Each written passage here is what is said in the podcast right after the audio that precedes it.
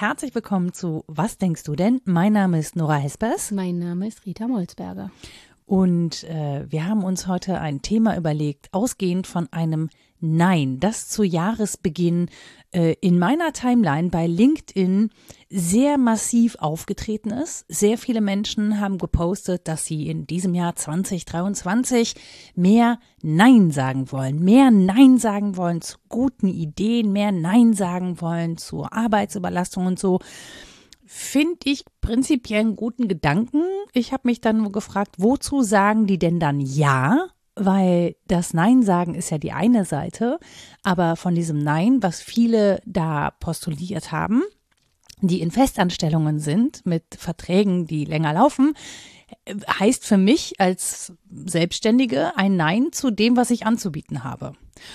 Und da dachte ich so, ja, das ist ja ganz schön, wenn ihr zu all dem Nein sagt, also zu den zu vielen guten Ideen und mhm. so. Das macht aber für mich den Markt enger. Und ähm, das heißt, ihr als Festangestellte sagt zwar Nein, verlagert aber den Druck dann einfach nach außen. Das ist schön, aber nicht nett. Ja, verstehe. Das habe ich kommuniziert und äh, fragte mich dann, okay, wenn wir also Nein sagen, klar, ist wichtig, ja, kommen wir nicht drum rum, aber wir müssen ja auch zu irgendwas ja sagen. Und zu was sagt man denn dann Ja? Also ist das was sehr egoistisches, dieses Nein sagen, oder kann man das auch äh, kollektiv denken? Was folgt denn daraus? Also was folgt denn daraus, wenn wir mehr Nein sagen? Da könnte man theoretisch auch über Verzicht reden, aber ich glaube, darum geht es gar nicht so richtig, um Verzicht.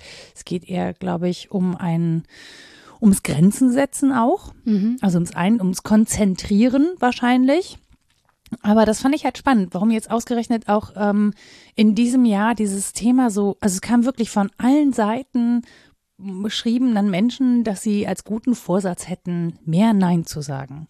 Und vielleicht ist es mir in den Jahren davor nicht aufgefallen oder es hat sich eben durch die Pandemie, durch Homeoffice, durch Arbeitsbelastung, durch Verschiebungen und so etwas so sehr angesammelt, dass es ein neues Bedürfnis gibt, die Dinge zu sortieren und ja, Druck rauszunehmen. Keine mhm. Ahnung. So, aber äh, das, das kam mir so vielgestaltig daher, dass ich gesagt habe, Rita, wir müssen da mal drüber reden. Mhm. Und dann hat die Rita angefangen zu lesen. Ja, ja, wie ich das immer so mache, dann an dem vorbei, was wir eigentlich besprechen wollen. Und dann das, das wissen wir dann noch gar nicht. Von hinten durch die Brust ins Auge kommt man dann irgendwie wieder zu deinem Thema.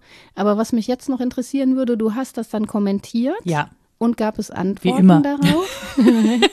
also, das geht an mir nicht unkommentiert vorbei. Hat dir das jemand erklärt, woher das kommt oder was das bedeuten soll oder wie das Nee, was ich, was ich kommuniziert habe, ist tatsächlich, dass dieses Nein, was da gerade postuliert wird, dass ich das gut nachvollziehen kann, aber dass es eben auch heißt, ähm, dass es meine, meinen Arbeits Bereich einschränkt und eben diesen Druck verlagert. Und dass das sehr, sehr schön ist, wenn man sich in einer Position befindet, wo die eigene oder wo das Gehalt, was am Ende des Monats auf dem Konto landet, nicht davon abhängig ist, wie viele Projekte man gemacht hat, bei mir schon. Ja, okay. Ach so, du wirst dann weniger gebucht, weil die Menschen sich sagen, das muss ich jetzt nicht auch noch dazu buchen, sozusagen. Genau, und weil das Angebot ist ja insgesamt sehr groß und mhm. das heißt, die Konkurrenz auf dem freien Markt, die steigt dann natürlich. Also wenn es weniger Abnahme auf der anderen Seite ja, gibt, verstehe. dann ja. ähm, gibt es natürlich, ne, also bei dem Überangebot fällt man halt schneller unten durch und dann steigt der Druck einfach auf mhm. das, was du machen kannst. Und deswegen habe ich gesagt, na gut, wenn man zu dem Nein sagt, dann muss es auch etwas geben, wozu man Ja sagt, mhm. nämlich zum Beispiel zu einer höheren Verbindlichkeit, längeren Projektlaufzeiten und so weiter und so fort. So. Das musste ich da loswerden. Und da kamen dann aber keine. Nee, da hat sich dann keiner mehr drauf eingelassen. Ach so. Das hat ja Konsequenzen. Ja, verstehe. Dazu sage ich mh, mm, vielleicht und mache etwas anderes. Das muss ich mit meinem Chef besprechen. Tschüss. Ja, verstehe. Ja, also ähm, ich würde einsteigen bei deinem Punkt, dass es vielleicht gar nicht so sehr um eine ähm, Wahrheits- oder Erkenntnissache geht, wozu ich jetzt Ja sage, woraufhin ich mich entwerfe, was ich für wahr halte und für richtig. Denn sonst wäre das ja klarer zu definieren und man könnte relativ schnell beantworten, wo man denn hin will, sondern dass es offensichtlich so ein Bedürfnis der Abgrenzung ist, mhm. das sich da kundtut und da habe ich viel Verständnis für, weil ich auch nicht so eine große Abgrenzerin bin und immer mal wieder so Schleifen fahre, wo ich denke, okay, das musst du auch wirklich mal von dir weisen oder nicht so nah an dich ranlassen oder nicht jedes Projekt machen, weil es ja dann auch dazu führt, dass du die Sachen, die du machst, schlechter machst, wenn du noch eins oben drauf packst oder so. Das verstehe ich alles. Aber ich habe es natürlich im Kontext der Philosophie nochmal anzuschauen versucht, das Thema. Und bin ähm, ja einfach der Wortherkunft halber über Positivismus und Negation so gestolpert. Ne? Das ist ja im Prinzip die Übersetzung von Ja und Nein und von Setzung oder Entzug und Nein sagen. Und insbesondere die negative Philosophie oder die negative hm, Dialektik war zunächst, jetzt für den europäischen Raum gesprochen, immer lang der Gegensatz zur positiven, also zur setzenden Philosophie, die davon ausging, dass es die Existenz Gottes gibt und dass der sich irgendwie in Werken und Taten und in der Geschichte offenbart. Mhm. Das wäre sozusagen eine Positivbestimmung zu sagen, da ist etwas, das hat Sinn, das gibt Sinn, das finden wir auch wieder und ähm, dem müssen wir sozusagen nur auf die Schliche kommen und dann haben wir was in Händen, womit wir was anfangen können. Und dem gegenüber hat sich so seit deutschem Idealismus ungefähr, also im Ausgang des Mittelalters spätestens ähm, auch der Impuls geregt zu sagen, nee, wir brauchen ein negatives, also negare, ein verneinendes Denken, das zumindest nicht von dieser Positivität ausgeht, sondern sie mindestens einklammert, wenn nicht verneint. Also versucht, wurden dann zum Teil auch einfach rational genannt, im Gegensatz zu irrational, ist auch gemein, das ist so ein bisschen auch ein Krieg, der da geführt wurde, glaube ich. Ähm, und wo es darum ging, auszuweisen, dass die Negation, also das Nein sagen, letztlich ein Weg zu neuen Bestimmungen ist. Jetzt äh, ist es ja so, äh, gerade wenn es um das Wesen Gottes oder dieser großen Ideen geht, dann haben wir ja kaum was anderes in Händen, auch erkenntnismäßig nichts in den Händen, als Negationen. Also wir können sagen, was das alles nicht ist. Mhm. Und wir können das, glaube ich, kleinrechnen, auch auf unser Leben. Das versuchen wir ja hier im Podcast immer, das auch an so Beispielen klar zu machen. Wenn ich versuche zu erklären, was meine Arbeit ist. Boah, also ich erkläre auch häufig negativ, was ich alles so nicht mache, was man vielleicht falsch verstehen könnte, was dazu nicht gehört und so. Also diese Abgrenzungen sind ja manchmal auch sinnvolle Suchbewegungen dafür, dass dann ein Rest übrig bleibt, der sich vielleicht meiner genauen Beschreibung auch entzieht. Und darum geht es auch bei negativer Philosophie, insbesondere bei negativer Dialektik, dass wir sagen, wir kreisen das jetzt mal ein. Wir gehen mal davon aus, dass wir nicht positiv bestimmen können, was denn dieses Ja ist, was diese Setzung ist, und versuchen mal über unsere Neine dahin zu kommen. Problem ist, nächster Denkschritt. Da zieht sich jetzt aber mit den ja, Denkschritten. Ich weiß. Dann habe ich auch alles gesagt. Danach können wir schweigen. Ähm, Wir sagen Nein zu langen Podcast-Formaten. Genau. So, danke. Ihr könnt dann Tschüss. jetzt selber. Das Problem ist ja, wenn ich jetzt negiere und negiere und versuche, Erkenntnisse auf die Schliche zu kommen oder irgendeiner Positivbestimmung mich äh, negativ zu nähern, dann ähm, bleibe ich ja nicht bei der Negation, sondern muss in guter kritischer Manier auch die Negation negieren. Mhm. Also dann komme ich zur Negation der Negation. Das Nein zum Nein. Ja, und dann kann ich meinen, ah, das ist das neue Ja. Mhm. Das Nein zum Nein ist das, was dann übrig bleibt und was die Positivbestimmung ist. Das stimmt aber ja leider so nicht. Ist ja keine Mathematik. Und es ist vor allen Dingen auch ein Prozess. Und mhm. das ist, glaube ich, das, was du beobachtet hast oder aufgespießt hast, dass Menschen sich in diesem Prozess befinden. Reingepiekt. Ja. Mhm. Und es ist unangenehm, wenn da jemand sagt, was machst du da eigentlich? Und dann dem eigenen Denken auch nochmal also, neu hinterher schleichen es muss. Es ging mir so auf die Nerven, weil es so in, weil es in so geballter Form kam und hier, mhm. also alles so als ihre, ihre jetzt eigenen Gedanken. Ich sag jetzt nein, ja, ich sag jetzt auch nein. Lasst uns alle nein sagen. Es kam mir vor wie so ein, wie so ein Nein-Dogma. Ja, ja, genau. Aber das ist genau der Punkt. Bei Hegel kann man noch denken, okay, Negation der Negation und dann kommt man bei irgendwas raus. Und äh, spätestens Adorno hat dann gezeigt, dass wir da auch einer großen Gefahr aufsitzen, nämlich ähm, das ist wichtig, negativ zu denken. Das ist Adornos ganzes Projekt, negative Dialektik. Aber was nicht passieren darf, ist ähm, absolute Negativität. Weil das ja im Prinzip neue Positivität ist. Also wenn wir das Nein setzen und sagen, ich muss zu allem Nein sagen, nein, nein, ich muss das alles abweisen. Das Abweisen ist mein neuer Entwurf. Dann sind wir ja wieder bei einer Positivbestimmung, die anderes abschneidet und die im Prinzip, er würde sagen, mm, ja nicht identitär, aber ähm, an Identität kratzt. Ja, mhm. ich will dann ein Ganzes, nämlich dieses Ja. Und wenn dazu nötig ist, dass ich ganz oft Nein sage und dann aber was übrig bleibt, okay. Aber das Nein zu setzen als neues Ja, das finde ich problematisch und das ist wahrscheinlich auch das, worüber du dich aufgeregt hast. Ne? Ja, also es ist ja nicht so, dass es, es wurde natürlich nicht nur Nein gesagt zu neuen Ideen, sondern es wurde natürlich auch gesagt, warum man dann Nein sagt, damit man mehr Zeit hat mhm. für die richtig guten Ideen, damit man, ne, also nicht mehr, und das ist ja auch, ich finde das total legitim übrigens, ne, ich finde total ja. legitim zu sagen, es ist mir zu viel, wir müssen wieder zu mehr Qualität kommen und dazu müssen wir dahin, dass wir uns mehr konzentrieren auf einzelne Projekte, nicht mehr so viele Bälle in der Luft haben gleichzeitig und so. Und das finde ich grundsätzlich legitim, aber mir war nicht weit genug ausdefiniert, was das eigentlich für das gemeinsame Arbeiten bedeutet. Mhm. Also es war mir sehr auf die einzelne Person konzentriert und sehr wenig auf das gemeinsame Arbeiten und auch auf die Strukturen innerhalb derer das eben Auswirkungen hat. Und ich finde, wenn man die nicht mitdenkt, also wenn man mit diesem Nein nur bei sich bleibt und das nicht, also in den Konsequenzen für sich durchzudenken, ist ja schon mal ganz gut, mhm. aber das eben dann nicht weiterzudenken und auch sich zum Beispiel an der Stelle gar nicht der Privilegien bewusst zu sein, Nein sagen zu können. Ja. Ne? Also auch das, nicht nur im Journalismus haben wir einen prekären Arbeitsmarkt, in der Wissenschaft ja auch. So. Ja. Und ich könnte jetzt zum Beispiel Nein sagen dazu, äh, dass ich ein Semester als äh, Lehrbeauftragte arbeite für ich glaube, wenn ich gut rechne, kommen da so 800, 900 Euro bei rum. Ja, für ein Semester. Ne? Für, für, für ein Semester inklusive. Genau. Kostet aber schon gut bezahlt, es geht auch für weniger. es geht auch für weniger, aber ähm, das Ding ist ja noch nicht mal die Semesterunterrichtsstunden, sondern das Ding ist ja nachher die Prüfungen abzunehmen. Das mhm. kostet ja richtig viel Zeit und Tage.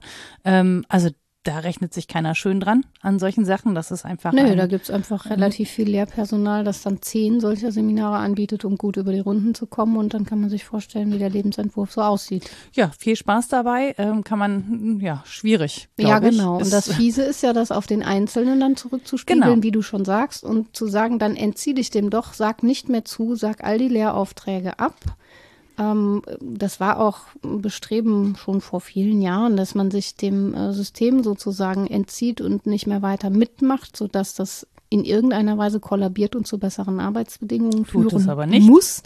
Aber bis dahin müssen Menschen ja auch ihre Miete bezahlen und sich Nahrung kaufen und, und Zeug. Und dann machen die natürlich ähm, unter der Hand weiter und fühlen sich dann auch noch schlecht dabei. Das ist ja dann noch mieser, mhm. dass du dann wie so ein Streckbrecher irgendwie angeguckt wirst, weil du weiter in dem. Weil du nicht Nein gesagt hast zu prekären Arbeitsbedingungen. Äh, ja, genau. Ja, weil es leider noch so ein Druck des Überlebens, also dieser täglichen, diese ja. so, so Marginalien, Miete, Energiekosten und so, so ja, Dings hier. Ne? Zeug, dem kann ja. man aber doch bitte entsagen. genau. Ja, aus Mangel an Alternative ist das dann halt ein äh, bisschen schwer, ne? Genau. Und ja, also innerhalb der Philosophie hat, wie gesagt, die negative Philosophie und die negative Dialektik eine ziemlich ähm, ausdifferenzierte Tradition. Da habe ich ja jetzt nur Schlaglichter mal kurz genannt. Das kann man sich natürlich alles auch näher angucken. Insbesondere in der Logik ist das auch äh, total mhm. interessant, also sich zu fragen, was Nein eigentlich bedeutet. Also ist P ja und nicht P Nein? Oder kommt da dann doch noch was anderes bei raus? Mhm. Was bedeutet das überhaupt, ähm, auch sprachlogisch Nein zu sagen? Ist auch interessant. Das kann ich alles gar nicht ausreichend gut hier äh, besprechen. Aber diese Tradition des negativen Denkens und des Überlegens und des Nicht-Identifizierens von Bezeichnung und Sache, die ist, glaube ich, ganz interessant. Also, dass man sich mal anguckt, wo abstrahiere ich überall und tu so, als wäre eine Sache gut beschrieben, wenn ich ihr einen Titel gebe und habe überhaupt keine Sensibilität mehr dafür, dass dabei ganz vieles ungesagt bleibt und dass ich die Sache auch gar nicht erreiche. Also, dass ich zum Beispiel den Horizont der anderen gar nicht mitdenke, mhm. wenn ich jetzt sage, ich muss nach mir gucken und wenn jeder an sich denkt, ist an jeden gedacht. Äh, pff, nee, es Menschen gibt, die das nicht in gleicher Weise können, wie ich vielleicht. Ne? Also ich muss da schon auch im Horizont von Solidarität zu denken bereit sein, um bei anständigen Neinen rauskommen zu können. Andererseits ist es natürlich auch notwendig, Nein zu sagen. Da sind wir dann beim großen Topos Moralität und Ethos, weil auch das hat ja mit Adorno große Tradition, es nun mal Dinge gibt, zu denen wir Nein sagen müssen. Ja, absolut. Ähm, also das ist eben seine Grundbestimmung auch, dass all unser Philosophieren, all unser Tun eigentlich dahin zielen muss, dass Auschwitz nicht mehr sei. Und das ist eine, erstmal eine Negativbestimmung. Und damit ist ja auch was gewonnen. Also erstmal zu sagen, was man alles nicht mehr will, ist ja, wie gesagt, schon ein Weg zu etwas hin. Ich glaube nur, man tut sich keinen Gefallen, wenn man es nicht als Weg versteht, sondern wenn man meint, man hätte dann schon alles geschafft. Ich glaube, das ist so ein bisschen, mh, mm, Wahrscheinlich bin ich da schon wieder fünf Schritte schneller. Also ich kann das, ich, ich sehe das Ganze, Ganze als Symptombeschreibung, aber nicht als Wahrnehmung struktureller, ähm, struktureller Begebenheiten. Also das, das, wozu man Nein sagt, ist ja einfach eine Arbeitswelt am Ende des Tages, die so nicht mehr funktioniert und nicht funktionieren kann, was möglicherweise ähm, die Pandemie vielen Menschen gezeigt hat. Ne? Mhm. Also äh, ich kenne das schon von vielen Leuten, also auch wenn die jetzt ihr normales Leben weitgehend wieder aufnehmen, aber ich kenne das schon von vielen Menschen, dass sie gesagt haben, bei uns haben sich die Prioritäten verschoben. Ich finde Arbeit nicht mehr so wichtig. Ich ähm, möchte gerne mehr mhm. Zeit haben wieder für Hobbys. Ähm, ich habe mir einen Hund angeschafft. Ich habe mir Kinder angeschafft. angeschafft, ist schön. Nein, das ist natürlich nur flapsig dahingesagt, ja, ja. ne? Aber es ist ja so, dass ja, klar. Ne, so ich habe entdeckt, dass ich auch mehr Zeit mit meinem Partner, meiner Partnerin verbringen möchte, was ja völlig, also es sind ja völlig legitime Grundbedürfnisse, die da erfüllt werden sollen und die einfach unter der Arbeitsbelastung, die wir jetzt lange als normal angesehen haben, einfach nicht geht. Mhm. Und da, da finde ich dann ganz interessant, dass es ja auch dieses sehr diskutierte Nein junger Menschen gab zu den Arbeitsbedingungen, die wir haben. Mhm. Also man findet diese Beschwerde über junge Menschen, die jetzt ja nicht mehr am Wochenende arbeiten wollen, die keine Frühschichten mehr machen, die sind ja alle so faul.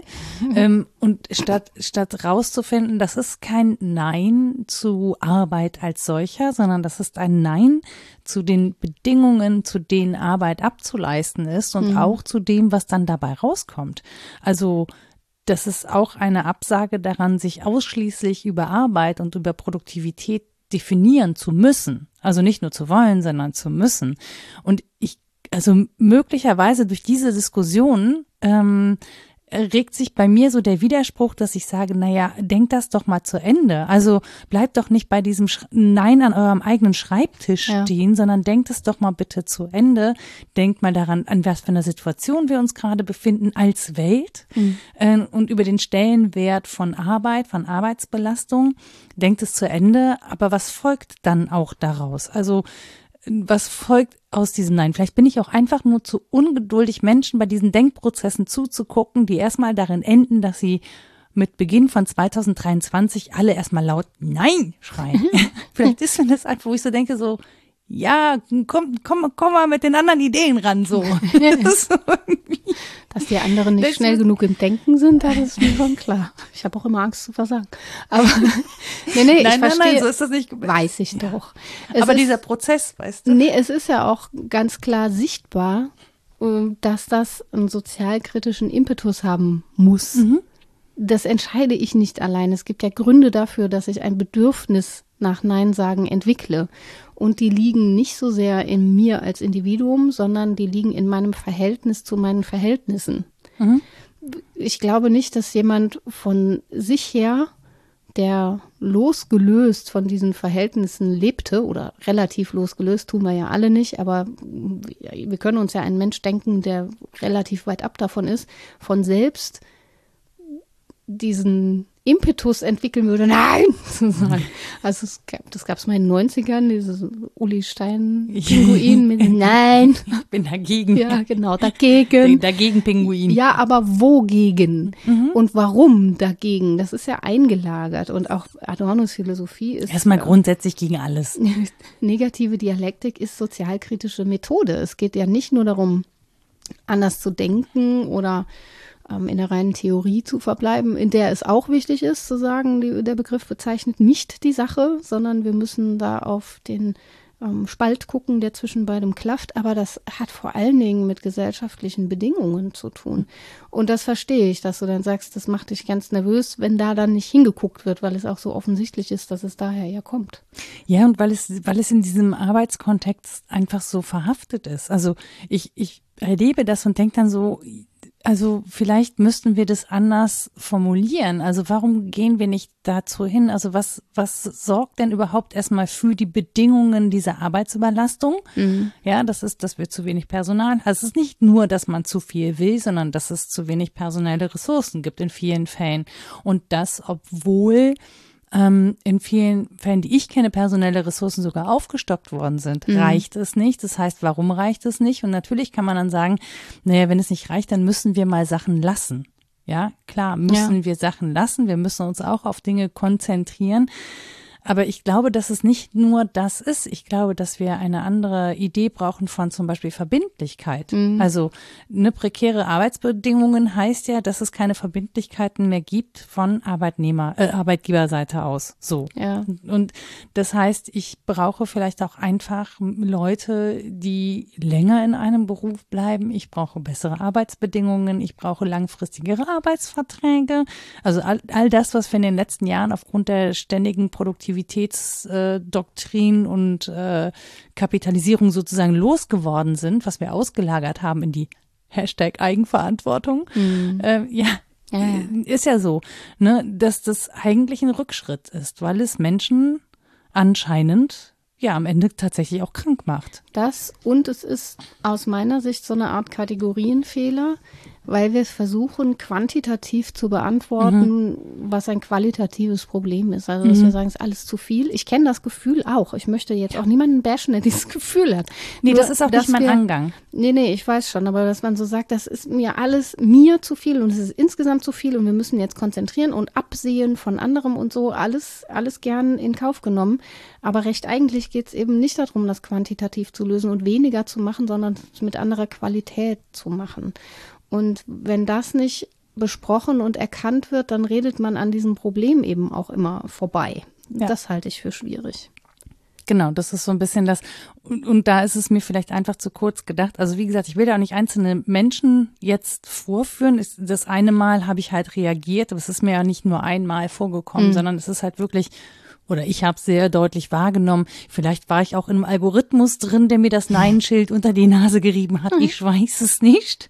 Aber ähm, das, mir kam das schon sehr symptomatisch vor äh, an der Stelle in diesem Arbeitskontext. Was ich aber daran spannend finde, ist, es gibt ja dieses, ähm, wir haben ja ein ganz großes Nein äh, einer Bevölkerung gegenüber ähm, staatlichen Maßnahmen zum mhm. Beispiel. Die Rita weiß, glaube ich, wo es hingeht. Wie, wie, schön du drumherum tappst. Ich, ja. ich tapse gar nicht. Nein, nein. Ich wollte nur, ich wollte nur die Neine variieren. Ja. Statt der Alse. Ähm, um das auch mal nochmal von einer anderen Seite zu betrachten, nämlich die, ähm, die, die Protestbewegungen in Lützerath, die sind ja. ja ein wirklich großes, ein, und das ist der Unterschied, glaube ich. Es ist ein, ein anderes kollektives Nein gewesen das aber sich einer, einer anderen Idee verschreibt. Also das auf der anderen Seite ja ein Ja hat oder eine Alternative bietet oder ähm, auch, wo es auch tatsächlich um Verbindlichkeiten geht, nämlich Verbindlichkeiten über die Generationen hinweg zum Beispiel, mhm. Verbindlichkeiten als Wesen, also als Naturwesen in dieser Umwelt und Natur, in der wir uns ja nun mal befinden und von der wir nicht unabhängig leben können. Ich finde, das ist ein Nein in einem komplett anderen Kontext, ähm, aber auch ein kollektives Nein und ein sehr, sehr großes Nein gewesen. Und auch eins, dem wir kaum entkommen, fürchte ich, weil wir ja gar nicht anders können, als uns jetzt auf etwas hin zu entwerfen. Das tun wir auch dauernd. Man kann das natürlich eher negativ entsagend machen und sagen, das will ich alles nicht und dann mhm. gucke ich, was übrig bleibt. So war zum Beispiel meine Arbeitswahl, das hat halt überhaupt nicht funktioniert. Ich weiß nicht, hattest du auch so Berufsberatung in Ende der Schulzeit? Und dann ja, haben die gesagt, ja, die okay, mich zum Psychologen Test, Test, schicken. Echt? Ja. Mir haben sie gesagt, sie können alles machen werden Sie nicht Architektin. Weil das Einzige, wo ich irgendwie nicht gut drin war, war so 3D-Denken. Kann ich so, auch nicht. Und dann sitzt du da mit allen Optionen außer Architektur. Und das bringt aber ja nichts. Also zu sagen, was ich nicht werden kann, heißt ja nicht, dass ich jetzt eine Bestimmung davon gewinne, was ich sein könnte. Was du aber beschreibst jetzt im Zusammenhang mit Lützerath, ist ja viele Neine zu sagen, die motiviert sind durch ein Ja. Mhm. Aber durch ein nicht apodiktisch gesetztes Ja. Apodiktisch das machen nämlich andere, ein nicht befragbares, ein unhintergehbares Ja, mhm. sondern ein Ja im Dialog. Mhm. Das wird ja entwickelt. In diesem Jahr ist ja drin, wir müssen immer wieder drüber sprechen, wie es weitergehen kann. Und das ist was anderes als so ein Positiventwurf, den ja auch, weiß nicht, diverse andere Protestbewegungen im Zusammenhang mit Corona haben ja mhm. durchaus Ideen davon vorgelegt, wie Gesellschaft denn aussehen würde. Da müssten wir uns ja jetzt freuen und sagen, ach, das ist, hat ja dann es jemand ein Ja gedacht, aber eben keins, das zur Disposition steht. Es ist immer wieder schön, Peace-Flaggen neben Reichsflaggen ja, zu sehen. Ja, ja, wie gut die sich auch verstehen in diesem ja. Punkt. Wahnsinn, ganz fantastisch. Ja, genau, das ist halt Wahnsinn. äh, da trifft es sich dann. Nee, das möchte ich, aber das wäre ja wieder abdeistisch, das können wir jetzt auch nicht ja, machen. Wieso? Wahnsinn wieso? meine ich nicht, aber ja, ja ich meine das Wort, glaube ich, anders. Aber genau das ist ja der Punkt. Also mein Ja darf eben nicht absolut werden. Ich darf nicht auch die Verneinung bejahen. Das ist das Problem, das Adorno auf dem Schirm hatte. Mein Ja darf aber auch nicht absehen von all den möglichen Neinen, die zu diesem Ja hinzukommen können. Das mhm. kann ja, ich hätte nicht gedacht, dass ich im Lebenslauf so sehr unterschiedliche Positionen bezüglich, weiß ich nicht, der Feminismusfrage zum Beispiel entwickeln würde. Das heißt aber auch, dass ich jetzt Nein sage zu dem, was ich vor zehn Jahren vielleicht als Idee vorgelegt habe. Ich hätte nicht mal gedacht, dass ich überhaupt eine Position zur zum Feminismusfrage entwickeln ja, genau. würde. Aber das heißt ja auch, das ernst zu nehmen als Prozess und das macht es aber so schwierig, dass wir schon postulieren müssen, deine Neine sollen eine Rückseite haben, nämlich ein Ja ein entworfenes Jahr. Das ist ein schöner Titel. Deine Neine sollen eine Rückseite. ja. Ich verstehe, was du meinst. Ich kann mich nicht besser ausdrücken. Nein, nein, ich verstehe. Also, ich bin gedanklich bei Nietzsche ja, ja. und versuche es nicht zu sagen. Das ist ganz schwer für mich. Sag, ganz, ganz sag, schwer. da ist er. Oh, tut mir leid. Es ist ja nur so, im Kontext der Lebensphilosophie hat er nun mal maßgebliches dazu beigetragen, weil bei ihm Bejahung so ein ganz zentrales Thema ist. Mhm. Spät im Zarathustra auch wörtlich Bejahung und Verneinung und ganz, ähm, ganz klar auch da, wo es sonst sehr unklar ist, ähm, dass es so Faktoren gibt, fünf nennt er, glaube ich, die, ähm, die der Bejahung im Weg stehen und die man aus dem Weg räumen muss. ähm, ja, egal. Aber es gab da eine schöne Einlassung zu von einer jungen Frau, die zu Nietzsche gearbeitet hat und die bei ihm drei Phasen ausgemacht hat. Und das ist vielleicht das, was wir gerade besprechen. Die sagt, bei ihm gibt es die erste Phase, das gegebene Ja. Also ich mhm. habe halt Ja zu etwas gesagt. Das zweite ist das zu schaffende Ja. Also dran arbeiten und mal gucken.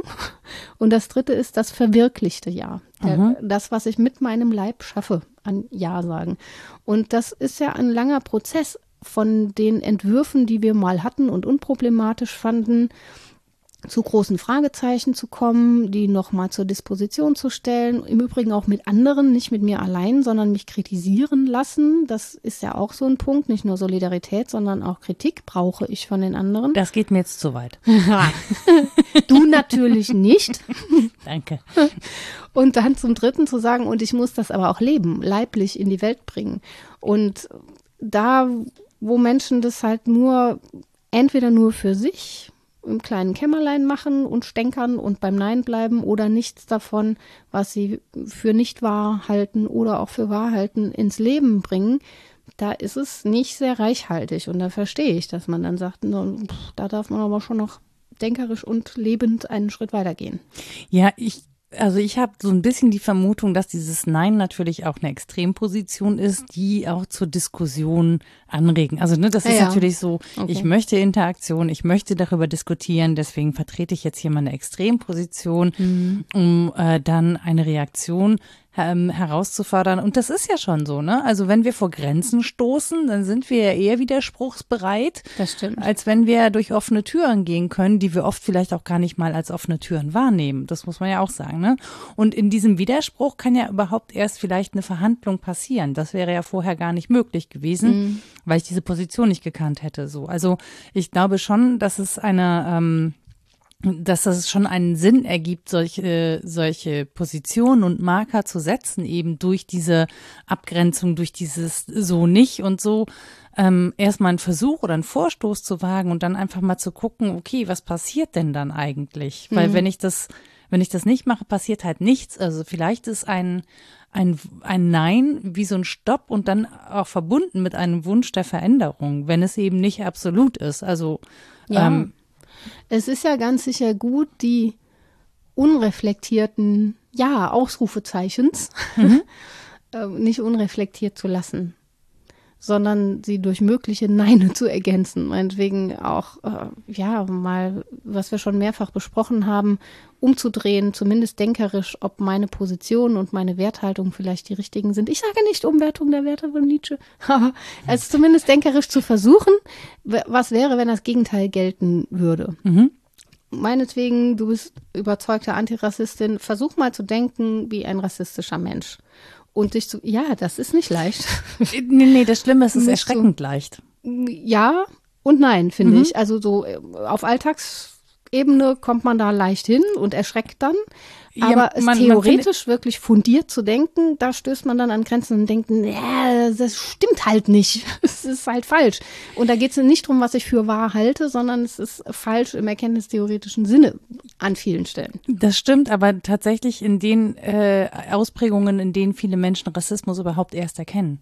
Ja. Das ist ja das Problematische ist ja, dass es sozusagen eine bestimmte Stufe erreicht haben muss, damit Menschen, die nicht von Rassismus betroffen ja, sind, diesen Rassismus überhaupt erst erkennen. Deswegen war ich gerade so, dass ich dachte, ja, ja. es fällt eigentlich erstaunlich leicht und erst wenn das man stimmt. mit der Nase drauf gestoßen wird als nicht betroffene weiße Person, stellt man dann fest, mm, ups, ja, ja, da habe ich rassistische Positionen internalisiert. Ja, so. und dann ist aber auch klar, dass, ähm, wie gesagt, die Negation der Negation nicht mehr bei dem Positivbestimmung vom Anfang rauskommt. Also es ist dann nicht mehr derselbe Antirassismus wie vorher, Nein. sondern ein kritischer, ähm, befragter, geprüfter, der aber auch besser in Dialog gehen kann. Mhm. Ähm, der vielleicht auch zu unliebsamen Urteilen kommt, wo man vorher einfach nur gesagt hätte, nein, ist alles scheiße und jetzt kann man das aber differenzieren ne, und kennt die Debatte besser und macht sich auch mal unbeliebt, wenn man sagt, ja, das ist, äh, ja, das ist streng genommen keine Diskriminierung, sondern nur irgendwie unbequem. Wenn man dann anfängt, mm, etwas differenzierter an die Sache ranzugehen, kann das auch unliebsam werden. Ja, absolut. Das merken wir gerade an ganz vielen Diskussionen. Ja.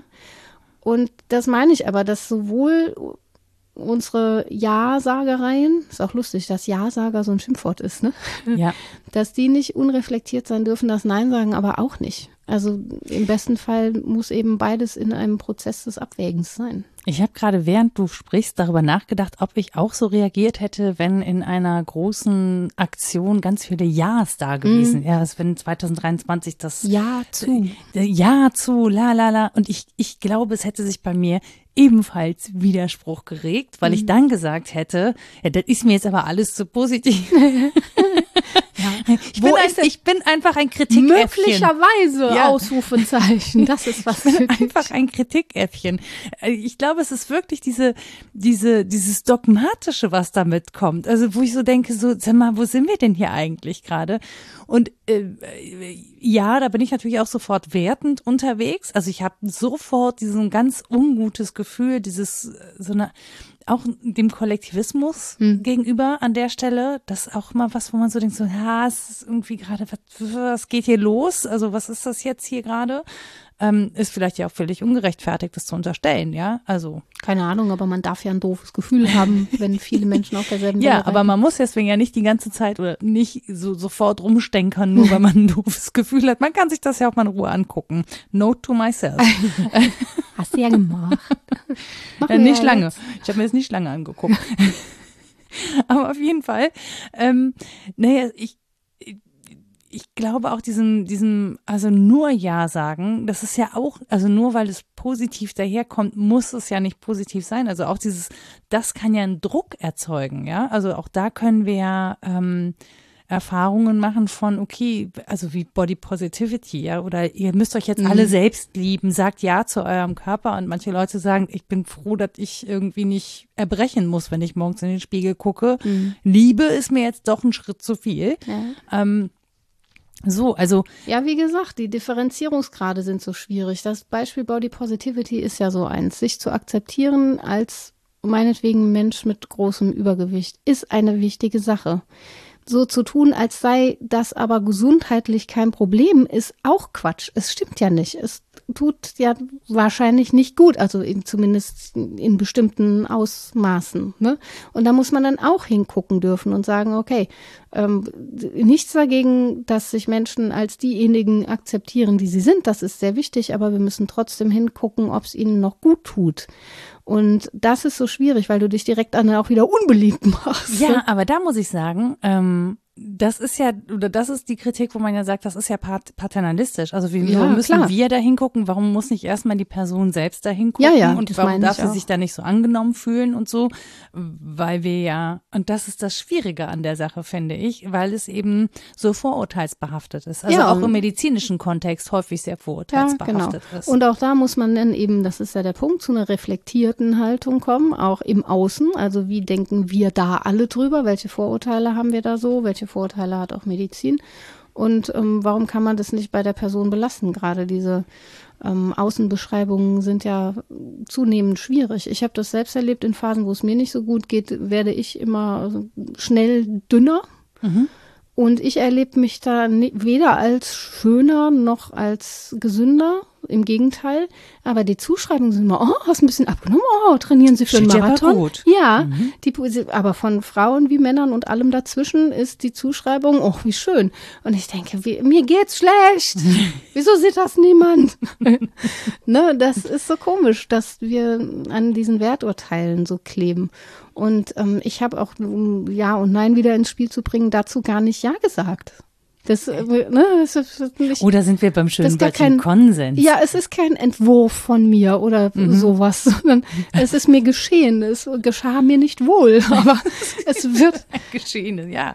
es, es wird dann gelesen als ein Entwurf, den ich gemacht habe und dem ich jetzt äh, folge und dann ist es irgendwie besonders gut. Und ich denke, ich glaube, Menschen geschieht vieles oder es kommt ihnen von außen zu und da werden sie dann auch konfrontiert mit den dazugehörigen Werthaltungen und müssen damit erstmal umgehen, obwohl sie gar nicht einen Entwurf gemacht haben von Nein oder Ja, sondern sich dem erstmal nur unterworfen fühlten. Ich bin ja versucht, tatsächlich diesem Weg zu folgen und zu sagen, naja, aber ähm, was das auch macht mit uns, ne? Also wollen wir denn eigentlich auch immer, dass sofort jeder und jede sieht, wie es uns geht? Also wollen Hm. wir lieber darauf angesprochen werden, meine Güte, du siehst aber krank aus. Ja, ja, das Was- ist mir recht. nee, natürlich Ja, nicht. genau, das ist ja auch, also das ist ja auch nicht recht, deswegen ist es ja, ähm, ist es ja sehr spannend, diesem Weg auch zu folgen. Ne? Also wozu sagt man mit seinem Äußeren überhaupt ja und nein? Mhm. Aber die Folge darüber, dass wir gar nicht nicht kommunizieren können, nicht mal, äh, wie wir aus dieser Haustür raus in die Welt treten, ja, das funktioniert halt nicht. Ist ja auch sehr menschlich, solange wir uns sinnlich begegnen. Ich bin ja auch sehr dafür, sich sinnlich zu begegnen. Ich trage das auch alles und versuche nicht allzu viel mitzumachen, aber selbstverständlich mache ich auch mit. In, Ja, bei ist ja Wahrnehmung Mensch. ist das dabei, genau. Ja. Aber ähm, ja, vielleicht geht es dann nur darum, das mal kurz einzuklammern und sich zu fragen, ob man das so hätte sagen müssen oder ob man es auch anders hätte sagen können oder gar nicht sagen oder so. Ich finde halt dieser Prozess, sich klar zu werden, immer wieder neu darüber, wo sind meine Neine, wo ist mein Ja oder mehrere Ja's und wo ist auch ganz viel vielleicht, mm, der bringt schon was. Und den sollten wir nicht allein im stillen Kämmerlein versuchen, sondern den sollten wir miteinander versuchen. Also zu fragen, wozu sagen wir mit vielen Menschen Nein und auch vehement. Das tun wir ja auch. Ne? Wir haben ja unsere Werthaltungen und unsere Grenzen, an die wir stoßen. Nö, ne? du Passiert bist mir für nie. alles offen. Ja, ich bin für alles, ich mache Für alles mit. alles offen. Ich bin Passiert zum mir Beispiel nicht bereit, mich äh, als verrückt beschreiben zu lassen, weil das immer Menschen sagen, so was würden deine Freunde über dich sagen? Dann sagen sie, verrückt. Aber niemand von den Menschen kommt mir in irgendeiner Weise verrückt vor, weil ich das Konzept von verrückt und normal auch komisch finde. Aber ich bin, also wirklich. Ja, ich bei normal kann ich mich auch nicht so sortieren, einsortieren. Einsortieren heißt Ah, ein das. bisschen verrückt. Ja, es gibt Menschen, die das sagen. Mich stört das tatsächlich nicht, weil, ne, also verrückt. Bei mir von stimmt was? einfach nicht. Ja, ja ich würde halt, also doch. Also ich glaube, von, von der Norm verrückt kann man schon, kann man schon Das so ist mein hinstellen. Zielhorizont. Ich will dahin. Ich bin noch lange nicht da. Meine Zielgestalt ist irre Alte. Ich will so eine irre Alte werden, Ja, da müssen wir noch ein bisschen. der man das, das schon ansieht. Ja? Das wäre gut. Da müssen wir noch ein bisschen warten. Aber Das ist mein wird, Ja. Es wird. Rita. Ja zur irren Alten. Ja, der hast halt aber auch in Köln schwierig, ne? Ja, ist richtig. Ist ja kontextgebunden, da muss man dann ja. schon was leisten. Ja, ja nee, auch, auch, auch sessionsgebunden Ja, ist ist richtig. hier. Also Mhm. muss man auch Wird so einsortiert unter, mm, mm, sagen. naja. Mhm. Du könntest an Karneval so ganz, noch ganz unauffällig durch die Gegend laufen. Ja, Ja. kann dann- ich auch gut. Ja. Karneval unauffällig durch die Gegend. Ich immer besser mit den Jahren. Nee, aber ähm, was ich gerade nochmal überlegt habe, ist ähm, dieses Ja und Nein. Also es sind ja erstmal Extrempositionen, aber es ist gar nicht so einfach, sie als absolute Position auch zu halten, weil sie eigentlich ja immer befragt werden. Also, also diese, diese Konsequenz zu haben, und ich glaube, das merken auch viele Menschen. Ne? Also man sagt das dann, man schreibt das dann wohin, aber das dann in der Konsequenz auch durchzuhalten, ist gar nicht so einfach, weil es ja permanent auch befragt wird. Ja. Also das, sowohl ein Ja wird permanent befragt, als auch ein Nein wird permanent befragt. Aber es ist ja schon eine Möglichkeit, Nein zur Befragung zu sagen oder Ja zur Befragung zu sagen. Also zu sagen, ich lasse mich da nicht befragen, das ist jetzt mein Entwurf und das ist Die, ja. Vers die Versuchungen des Alltags sind vielgestaltig. Ja, und das ist diese absolute Negativität, die Adorno meint, glaube ich, dass man ähm, sich dann entwirft und sagt, so, und jetzt ähm, bitte zurücktreten, was mögliche Kritik angeht. Ähm, auch mein Nein kann ich ja total absolut setzen, ohne mich noch befragen zu lassen daraufhin, ob das jetzt vielleicht für den Punkt im. Leben mal gut war, aber dann jetzt auch nicht mehr gut ist. Ja. Ich, ich frage wirklich, also ich meine, du hast ja ein sehr konkretes Beispiel genannt, wo ein absolutes Nein völlig gesetzt ist. Mhm. Ähm, und ein absolutes Ja müssen wir das nicht auch dann setzen, so zum Beispiel Haben wir ja absolutes Grundgesetz. Ja zur Menschlichkeit. Ja, genau. Also ich glaube, um nichts anderes ging es beim Entwurf der Menschenrechte. Ja. Und darum ringen wir ja auch interkulturell. Also was ist denn das, worauf wir uns einigen können? Wenn es die Würde des einzelnen Menschen nicht ist, weil für manche das Kollektiv wichtiger ist als die Einzelperson, dann müssen wir vielleicht irgendeinen anderen Entwurf versuchen, der auch dem Rechnung trägt. Aber uns ähm, gemeinsam auf Lebbarkeit zu entwerfen, wäre ja schon sinnvoll als Gattung. Mhm. Also sich Bedingungen zu schaffen, unter denen das möglich ist. Wobei es auch da philosophische Einwände gibt. Ähm, Oder Die- soll man es lassen? ja, die klar formulieren, dass menschliches Leben ist eigentlich mehr so ein tragischer Zufall, der sich besser möglichst schnell abschafft. Das ist so schlimm, ne, dass man nach Jahren eigentlich immer noch genau weiß, wo oder soll man es lassen hingehört. Mhm. Also was das für eine Frage ist und in welchen Kontext sie gehört. Ja, Wir haben eine Folge dazu gemacht über Humanismus für alle, die sich an diesen Kontext nicht erinnern können, aber ich wage zu bezweifeln, dass es Menschen sind, ja, die uns regelmäßig zuhören. Wahrscheinlich, Wahrscheinlich nicht. nicht. Das würde ihnen nicht so gut gefallen, uns regelmäßig zuzuhören.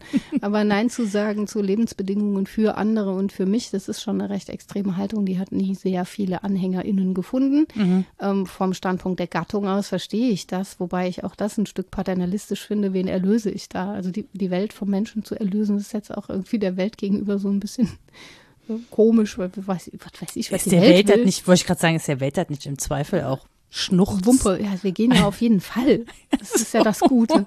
Immer wenn ich Dino-Quartett spiele, wird mir einiges klar. Oder? 198 Millionen Jahre bis 84 Millionen Jahre. Rita, wirst du so irgendwann Zahl. Bestandteil oder willst Bestandteil von so einem Dino-Quartett sein? Viel zu kurz gelebt für sowas. Also wirklich, Menschen sind so wahnsinnig uninteressant, aber wir Ja, haben es halt gelernt, schon. Uns wir gut uns- interessant zu Ja, machen. wir nehmen uns halt sehr wichtig. ja, wir können Dino-Bücher schreiben. Das ist das Gute. Ja, auf jeden Fall.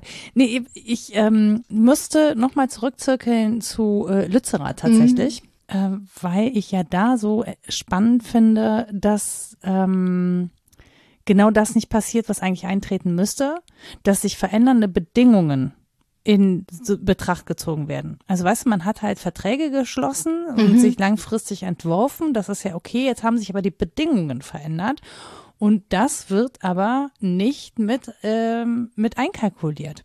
Das finde ich so schräg an dieser ganzen Sache. Also zu sagen, okay, wir haben andere Bedingungen, so jetzt, ja, der habt da zwar mal Ja zugesagt zu so einer langfristigen Bindung und so, aber unter den Bedingungen, wie sie jetzt sind, könnt ihr dieses Jahr ja nicht aufrechterhalten, ernsthafterweise. Ähm, das müssten wir eigentlich anders regeln. Und äh, ja, das sind so Sachen, die entziehen sich so meinem Verständnis. Es ist vielleicht auch ein Stück Preisgabe der eigenen Hilflosigkeit, wenn man so beharrt, sowohl mhm. auf dem Ja als auch auf dem Nein. Denn ähm, recht ehrlich betrachtet müsste man sagen, demokratische Prozesse sind zu langsam, um diese großen Probleme zu entscheiden. Wenn wir da wirklich demokratisch zu einer Haltung kommen wollen, ist schon zu spät. Das ist ja dasselbe mit der Frage von Waffenlieferungen und derlei in die Ukraine. Es ist zu spät, das gut zu entscheiden. Und wenn wir das demokratisch gut debattieren wollen, sind da im Zweifel schon Dinge passiert, die wir verhindern wollten. Und in dieser Tragik stecken wir, glaube ich, dass die Reichweiten unserer Entscheidungen, die lang brauchen würden, so schnell da sein müssen. Und das führt dazu, dass Menschen eher beharren. Das ist natürlich keine besonders kluge Position. weil man ja sagen müsste, okay, dann muss ich halt jetzt schneller denken oder Menschen mit ins Boot holen, die schon schnell gedacht haben. Es gibt ja Menschen, die vielleicht mehr vorausgesehen haben, dann höre ich mir das mal an oder so. Aber der menschliche Reflex ist eher, dann mache ich, wie ich es kannte. Ja, wobei, wobei ehrlich gesagt, also die Bedingungen ja nicht erst seit gestern anders sind. Nein, ne? natürlich ich nicht. Ich habe jetzt gerade mal ganz spontan, also spontan natürlich nicht, aber zum Beispiel zu bestimmten Ski- und Schneebedingungen recherchiert. Mhm. Und die Kritik daran gibt es schon unfassbar lange, also unfassbar ja. viel länger, als sie mir zum Beispiel bewusst war in Richtung Wintersport. Gut, jetzt mache ich keinen Wintersport, ich gucke auch im Fernsehen nicht viel Wintersport, deswegen ähm, könnte ich mir zugute halten, das in der Form gar nicht mitbekommen zu haben.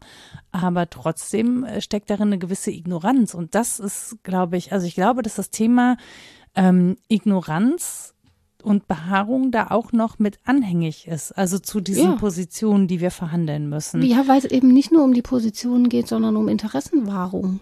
Ja. Wir, wir, wissen, glaube ich, auch schon lange, dass Autos eine echt doofe Erfindung waren. So, das ist kein Zukunftsmodell. Kommt, kommt drauf an, aus welcher Perspektive ja, du das betrachtest. Klar, man kann die sehr, also tue ich auch, man kann die sehr schön finden oder sich freuen daran oder was, aber dass das hm, universell. Mobilität? Kein, ja, aber es ist universell wahrscheinlich keine gut zu haltende Idee. Nein. So. Und um, ähm, das eingesehen zu haben, heißt aber nicht, dass man es aufgibt. Das ist das Doofe, glaube ich. Also das Nein, es heißt sogar, dass man beharrlich ja. weiter Verträge und so ja. den Verbrennungsmotor im Rennen zu halten. Ja, und da geht es. Es geht ja eben nicht nur um die Sache selbst oder die Problemverhandlung, sondern immer auch um Interessen, die Menschen und Institutionen so haben. Und das nicht auf dem Schirm zu haben, ist ja das, was dich in der Debatte so nervt, völlig zu Recht. Genau, und was ich, glaube ich, gerade feststelle, ist, dass an den Ja's und den Neins sich auch die Absurdität der Welt äh, ja, manifestiert. Das, ja, Oder? ja, dass man bei manchen Entwürfen so denkt, wie, wie, wie, wie kommst du auf die Idee, das sei noch möglich. Lustig. Und ich also was, was ich an mir feststelle, ist, dass ich weder ein Ja noch ein Nein akzeptiere, ohne die Motivlage zu kennen. Mhm. Also ich habe immer Fragen an. Du nimmst immer an, dass die Motivlage. warum sagst du dazu ja? Mhm. Und warum sagst du Hast dazu? Hast du doch Gründe aha. für. So, so.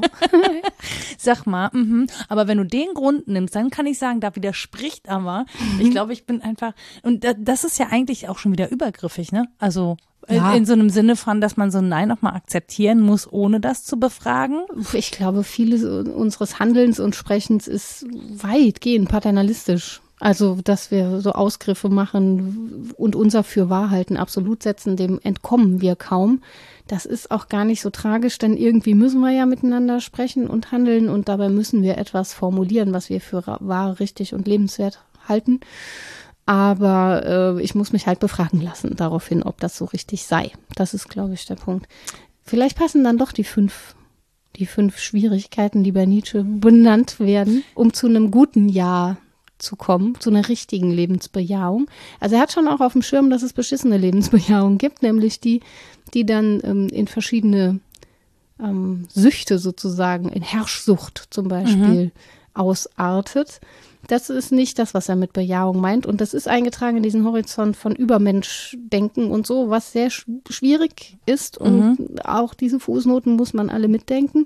Aber vielleicht, ja, ist das Angebot, das Denkangebot erstmal gut. Dass er sagt, also wir wollen zu einer Bejahung kommen. Wir wollen das Leben bejahen, uns selbst bejahen. So, was hat uns jetzt daran gehindert? Was hindert uns historisch und systematisch? Das Erste, was uns hindert, ist äh, Gott. Ja gut, aber den hat Den er doch haben für wir ja schon erklärt. mal. Ja, nee, wir haben das gemacht. Also Gott ist tot, ist von Nietzsche, klar, aber dahinter steht der Satz, wir haben ihn getötet. Und das haben Ja. wir auch gemacht, um das loszuwerden, um diese Positivbestimmung eines unhinterfragten Ja loszuwerden.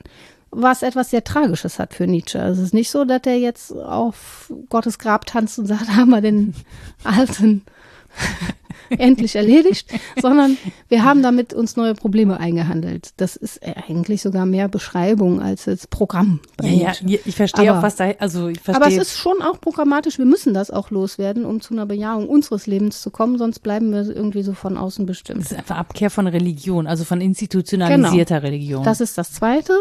Zweites Hindernis ist das Jenseits, also die Versprechung, dass es nachher schon irgendwie besser würde. Also diese ähm, Weise, uns woanders hin zu vertrösten, damit wir im Hier und Jetzt nicht so viel Ärger machen. Auch das müssen wir loswerden. Das dritte Hindernis ist äh, Seele, also das Konzept davon, dass in uns so was Psychisches äh, wäre, was, was eigentlich uns bestimmt oder so. Dahingegen setzt er auch die Triebe, die bis dahin noch nicht so gut, äh, noch nicht so guten Leumund hatten in der Philosophie. Wie heute, Ja, wo wir jetzt Trieben schon. einfach wirklich nachgeben können, wann und wo wir wollen. Ja, jetzt kommt aber das vierte, was wir überwinden müssen, nämlich der böse Trieb. Der macht es aber auch wirklich kompliziert. Ja, der hat dann immer noch einen Schritt weiter. Da. Den, Trieb nicht, aber den bösen Trieb, der, der uns dann wieder unterwirft. Also sowas wie Das Herrschsucht zum Beispiel. Übertriebene. Das, genau. Uh, Ja. oh, ja, geil. ja, der Übertrieb, der Übermensch und sein Oh. Übertrieb.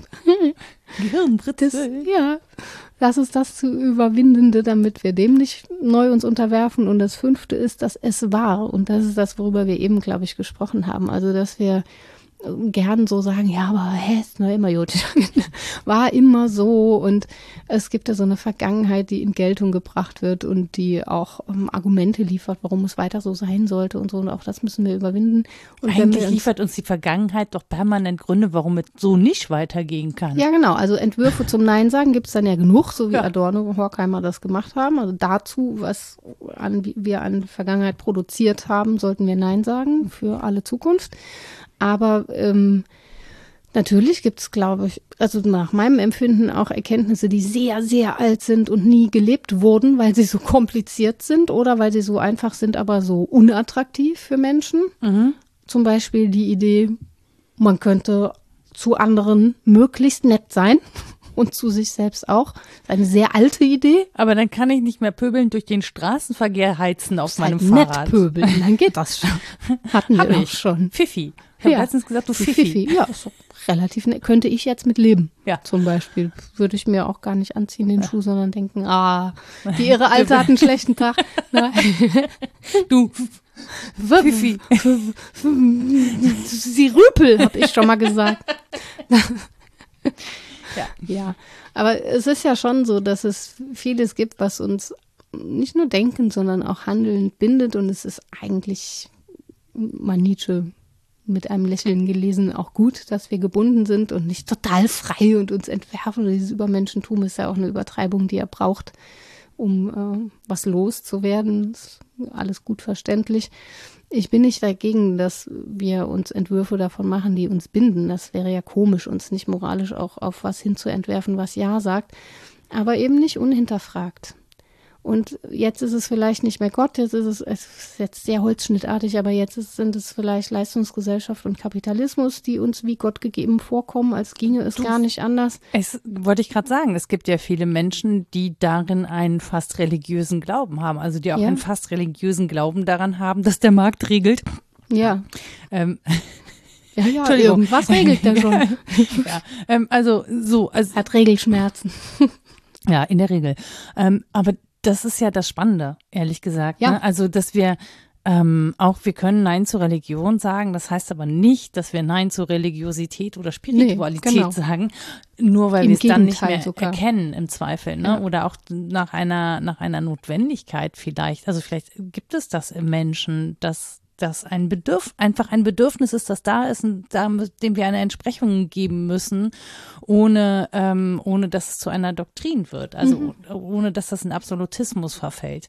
Und ich glaube, das ist das, ähm, das Entscheidende eben am, am Ja sagen und am Nein sagen, dass, ähm, also es gibt Dinge, zu, zu denen müssen wir absolut Ja und Nein sagen, aber dann gibt es einfach sehr viel, was in Bewegung bleiben muss und wo es dann äh, in Grauzonen geht. Ja. glaube ich. Ja. Oder wo es in dem einen Fall mal ein Ja ist und in einem anderen Fall unter anderen Bedingungen dann ein Nein wird. Ja. So. Also, ich auch so genau. Ja, es ist ein, es ist doch am Ende, es ist, es klingt immer so absolut und dann merkt man am Ende, es ist doch äh, wesentlich ausdifferenzierter, ähm, wenn man drüber spricht oder wenn man es ausdiskutiert, als es zuerst den Anschein macht. Vielleicht habe ich deswegen, weil ich das schon ahnte, als Kind immer dieses Nein nicht akzeptiert.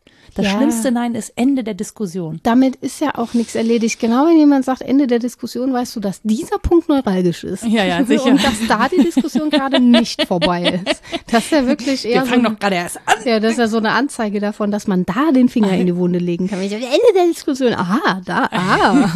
Was meinst du, wie oft ich das gehört habe? ja, eigentlich nicht so. Hör auf, die ganze ich sag Familie das halt, zu psychologisieren. Ja, man Nein, möchte das gerne, also man möchte das gerne sagen. Oft. Ja. Oder ich sage dann, ich diskutiere ich, auf dem Niveau nicht weiter. Man darf ja so. auch sagen, ich wünsche mir ein Ende der Diskussion. Das ja. ist ja gar nicht falsch. Nur mein Wunsch ist halt nicht dasselbe wie die Sache. Und das ist ja genau, das ist im Prinzip alltagsnegative Philosophie, dass man sagt, da gibt es einfach ein großes Auseinander etwas für wahr halten ist nicht dasselbe wie die Wahrheit. Mir ein Ende der Diskussion zu wünschen ist nicht dasselbe wie das Ende der Diskussion. Und ähm, dafür sensibel zu sein, dass es diese großen Zwischenräume gibt, die wir meinetwegen mit Abstraktionen oder Begriffen oder Parolen oder mit was erschlagen, das, äh, das hilft schon. Also das zumindest zu raffen, was wir da tun. Mir hilft das. Und man kann darüber jammern, dass es dieses Auseinanderklaffen gibt. Das ist sehr lästig, dass Sache und Begriff zum Beispiel nicht zueinander gehören. Es wäre sicher eine sehr einfache Welt, wenn das so wäre. Aber ähm, wie langweilig wäre es halt auch.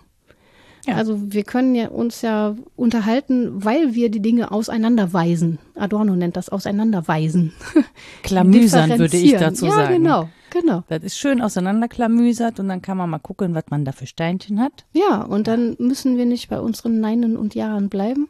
Und einen Punkt hatte ich eben noch, als du sprachst, dass ich so dachte, es geht ja gar nicht nur darum, dass wir unsere Neine nicht sagen können, sondern da dachte ich an den Peter Licht-Song mit so viele Stunden hat mein Tag nicht, um meine Neine zu sagen.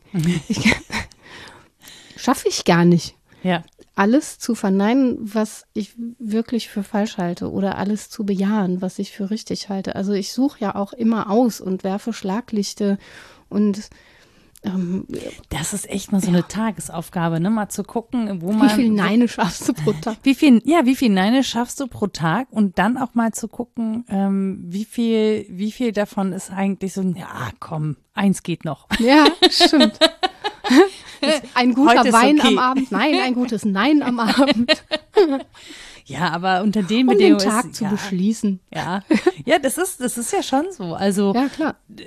Ich glaube, wir halten uns häufig für absoluter oder konsequenter, als wir dann am Ende sind. Mhm. Ne? Und es ist ja auch ganz oft so.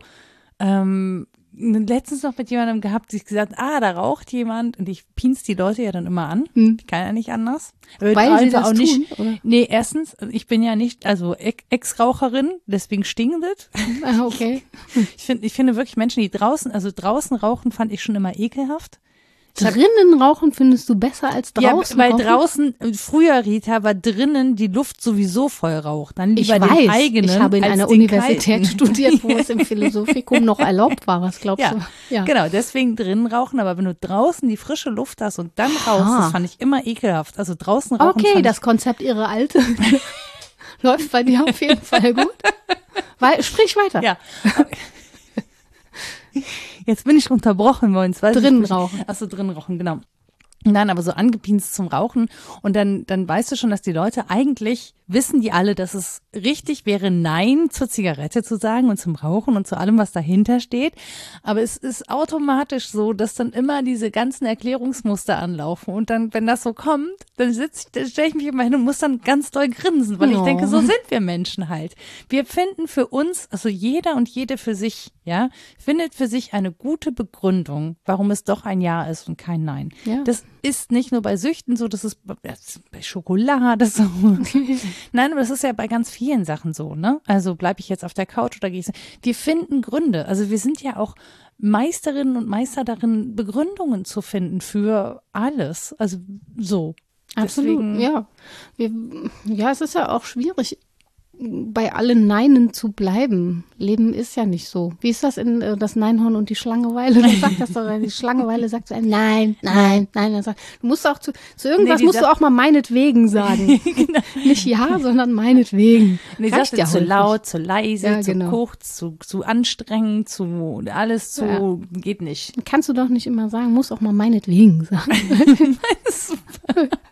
Genau. Sag doch mal, guck doch mal, wie oft ihr am Tag meinetwegen ja. sagt. Oder? Ja? Und ob wir unsere Ja's und Neins ergänzen, um, um ein gelegentliches meinetwegen. Unseretwegen auch. Ja, es gibt auch ein schönes Spiel dazu. Da, da ja? legt man immer ja, ja, nein, doch, warum. Was? genau, was und meinetwegen. Na und? Meinetwegen sagt man dann, wenn zwei, zwei gleiche aufeinander kommen. Ah, okay. ja, das muss man aber erst mal im Kopf halten. Und dann gibt es noch so Sachen, die vertauschen die Ja's und Neins und Dochs und äh, keine Ahnung.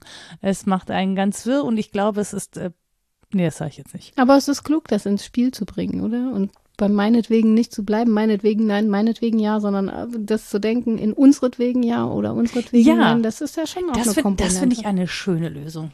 Immerhin. Unseretwegen. Ja. Ja.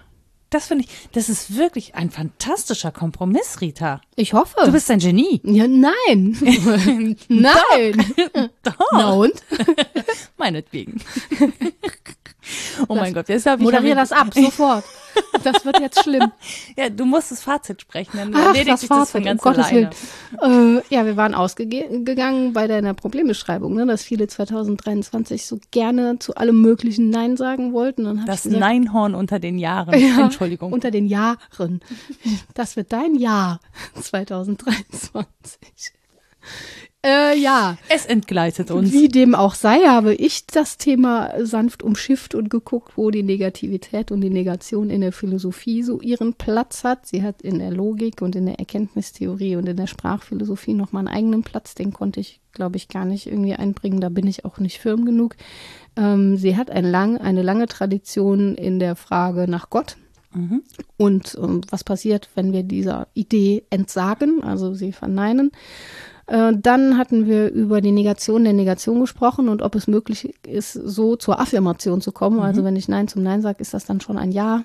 Leider nein, haha, weil es, wenn überhaupt Ja Strich wird, weil es ja diesen Prozess durchlaufen hat. Dann haben wir besprochen, dass es problematisch ist, wenn ich das Nein absolut setze, weil es dann ähnlich schwierig wird wie mit einem absoluten Ja, wenn es unhinterfragbar ist ähm, dann ist es eben nicht mehr Dialektik, dann können wir nicht mehr zu anderen Lösungen kommen. Und du hattest das Problem ähm, des Verbleibens im Subjektiven auch mhm. gehighlightet, völlig zu Recht, nämlich wenn wir unsere eigenen Neine und Ja's sagen, ist das ganz nett, aber wir sollten das im Zusammenhang mit den anderen auch ähm, ja, besprechen. Und da war, glaube ich, jetzt Nietzsche wirklich jemand, der hilfreiche Gedanken hatte, wie wir nämlich zu einem Prozess der Bejahung kommen können, nämlich als Ausräumung von Hindernissen. Vielleicht nicht mehr als das, aber immerhin. Mhm.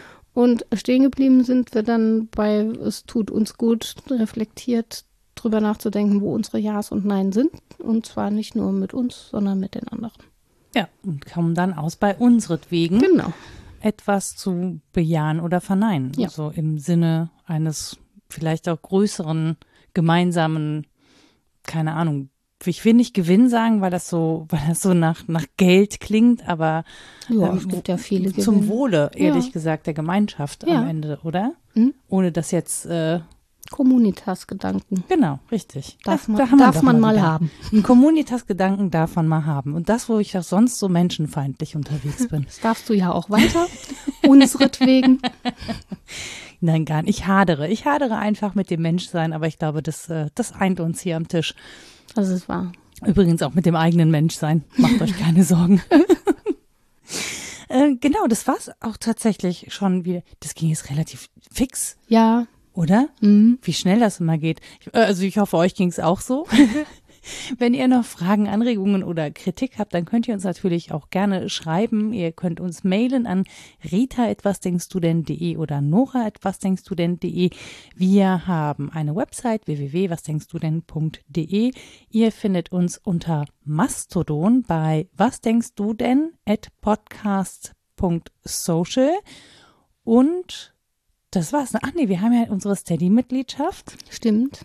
Da auch herzlichen Dank an alle, die uns äh, im vergangenen Jahr einen Euro spenden und alle, die das weiterhin tun. Und hier auch nochmal der Hinweis, manche Leute hören ja immer mal wieder rein.